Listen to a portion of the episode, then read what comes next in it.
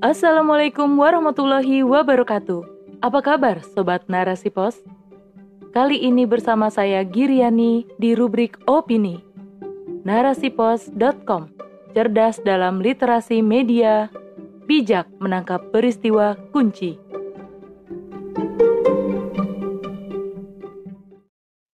Gencar safari politik menjelang pemilu 2024, akankah kaum muslim terperdaya lagi oleh Dia Dwi Arista? Pesta demokrasi akan segera datang. Meski masih ada jarak dua tahun, namun para politikus sudah gencar bersafari politik. Momen Idul Fitri pun menjadi momen tepat untuk safari keliling mencari kawan dan dukungan sedangkan posisi kaum muslim sebagai penduduk terbesar di Indonesia terus merasakan kecewa lantaran janji-janji yang tak dipenuhi hingga menjadi bualan basi. Kaum muslim didekati hanya dijadikan sebagai gudang suara. Namun, setelah terpilih, kaum muslim menjadi penderita dengan banyak tuduhan fitnah dan perombakan ajaran agamanya.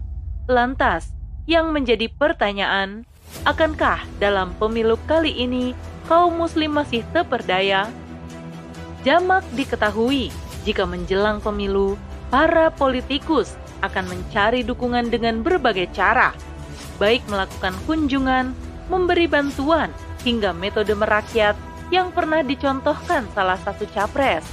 Banyak cara yang digunakan untuk mencari simpati rakyat, tergantung situasi dan kondisi. Kali ini, berbagai media sedang menyorot mantan capres dari Partai Gerindra pada pemilu 2019 lalu yang saat ini memperoleh jabatan sebagai Menteri Pertahanan, Prabowo Subianto. Dalam rangka Idul Fitri, Prabowo melakukan silaturahmi ke berbagai petinggi mulai dari presiden, pemimpin partai PDIP, hingga gubernur.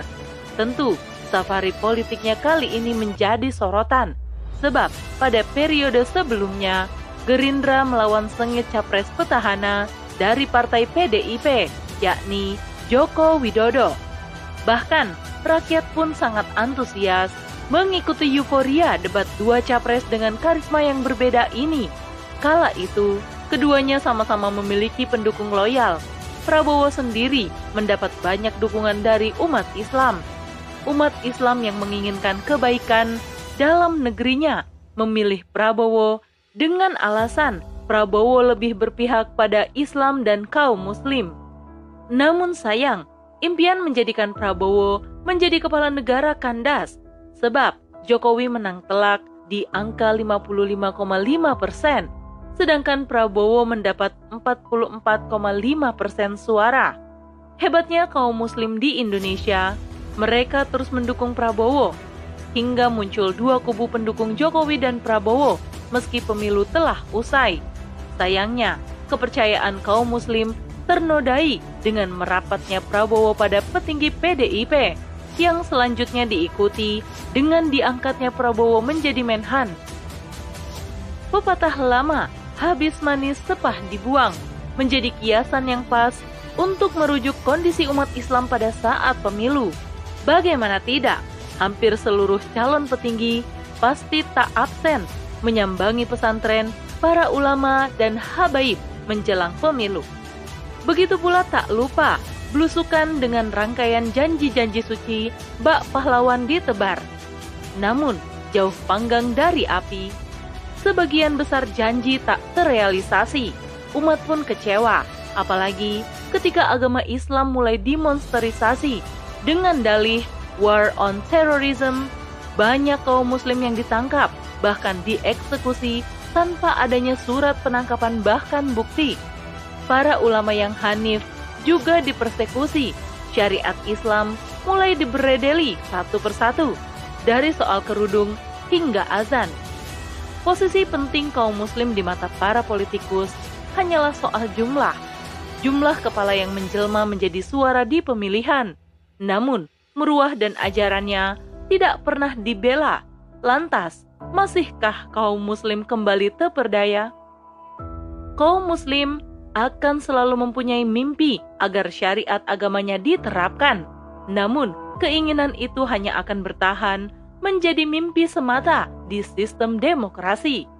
Sebab demokrasi tidak akan pernah memberi ruang bagi agama untuk berkuasa. Dengan kata lain, demokrasi tak akan pernah memperjuangkan Islam. Hal ini sejalan dengan sistem kapitalisme, sistem yang mengusung pemisahan agama dari kehidupan. Maka, agama akan ditempatkan pada posisinya dalam sistem kapitalis, yakni dalam ranah pribadi. Agama tak boleh mendominasi, apalagi menjadi sistem dalam institusi negara, itu hanyalah mimpi. Maka, selayaknya kaum muslim sadar bahwa memperjuangkan Islam dalam sistem demokrasi bagai mimpi di siang bolong, layaknya fata morgana di panasnya cuaca.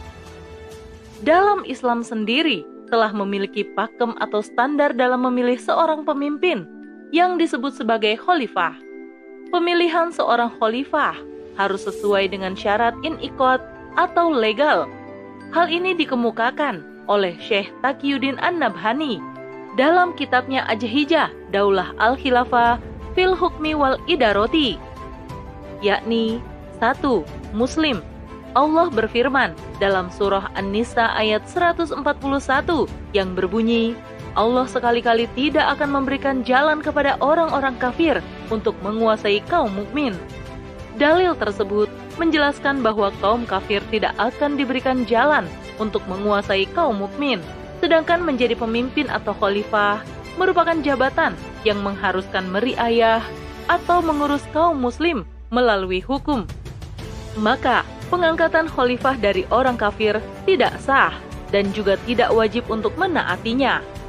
2. Laki-laki Seorang khalifah juga disyaratkan dijabat oleh seorang laki-laki. Dalilnya berdasarkan hadis yang diriwayatkan oleh Imam Bukhari tidak akan pernah beruntung suatu kaum yang menyerahkan urusannya kepada perempuan. 3. Balik Seorang khalifah juga harus balik. Hal ini juga berdasarkan hadis Rasulullah yang diriwayatkan oleh Imam Abu Daud yang menyatakan bahwa telah diangkat pena atau diangkat beban hukum dari anak-anak hingga ia mencapai usia balik. Anak-anak yang belum balik tidak sah mengelola urusan apalagi mengurus orang lain, sebab ia bukanlah seorang mukalaf yang dibebani hukum. 4. Berakal Sebagaimana dalil anak-anak yang belum balik diangkat pena darinya, seorang khalifah juga tidak bisa diangkat jika dirinya tidak berakal atau gila, sebab mengurusi dirinya sendiri saja belum mampu, apalagi mengurusi urusan umat. Oleh karena itu, orang yang tidak berakal tidak dibebani taklif hukum. 5. Adil. Orang yang fasik tidak sah diangkat sebagai seorang khalifah. Adil menjadi syarat legal pengangkatan khalifah diambil dari surat At-Tolak ayat 2. Ayat tersebut mensyaratkan seorang saksi yang adil, padahal orang yang kedudukannya lebih tinggi daripada seorang saksi adalah khalifah. Maka, lebih utama lagi jika disyaratkan bagi khalifah.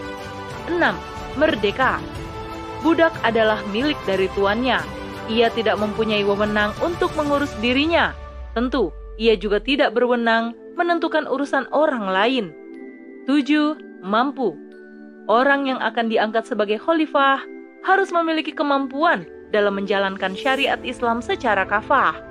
Maka Mahmad Zolim nantinya akan menentukan kelemahan-kelemahan yang tidak diperbolehkan ada dalam diri khalifah. Demikianlah standar memilih pemimpin dalam Islam.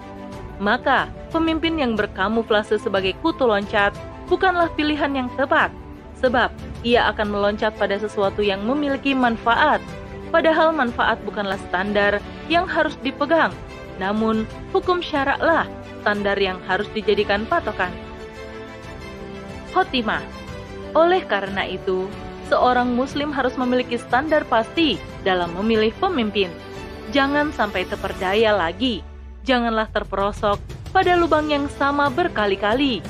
Sebab hal itu menampakkan kebodohan hakiki yang seharusnya jauh dari kaum muslimin.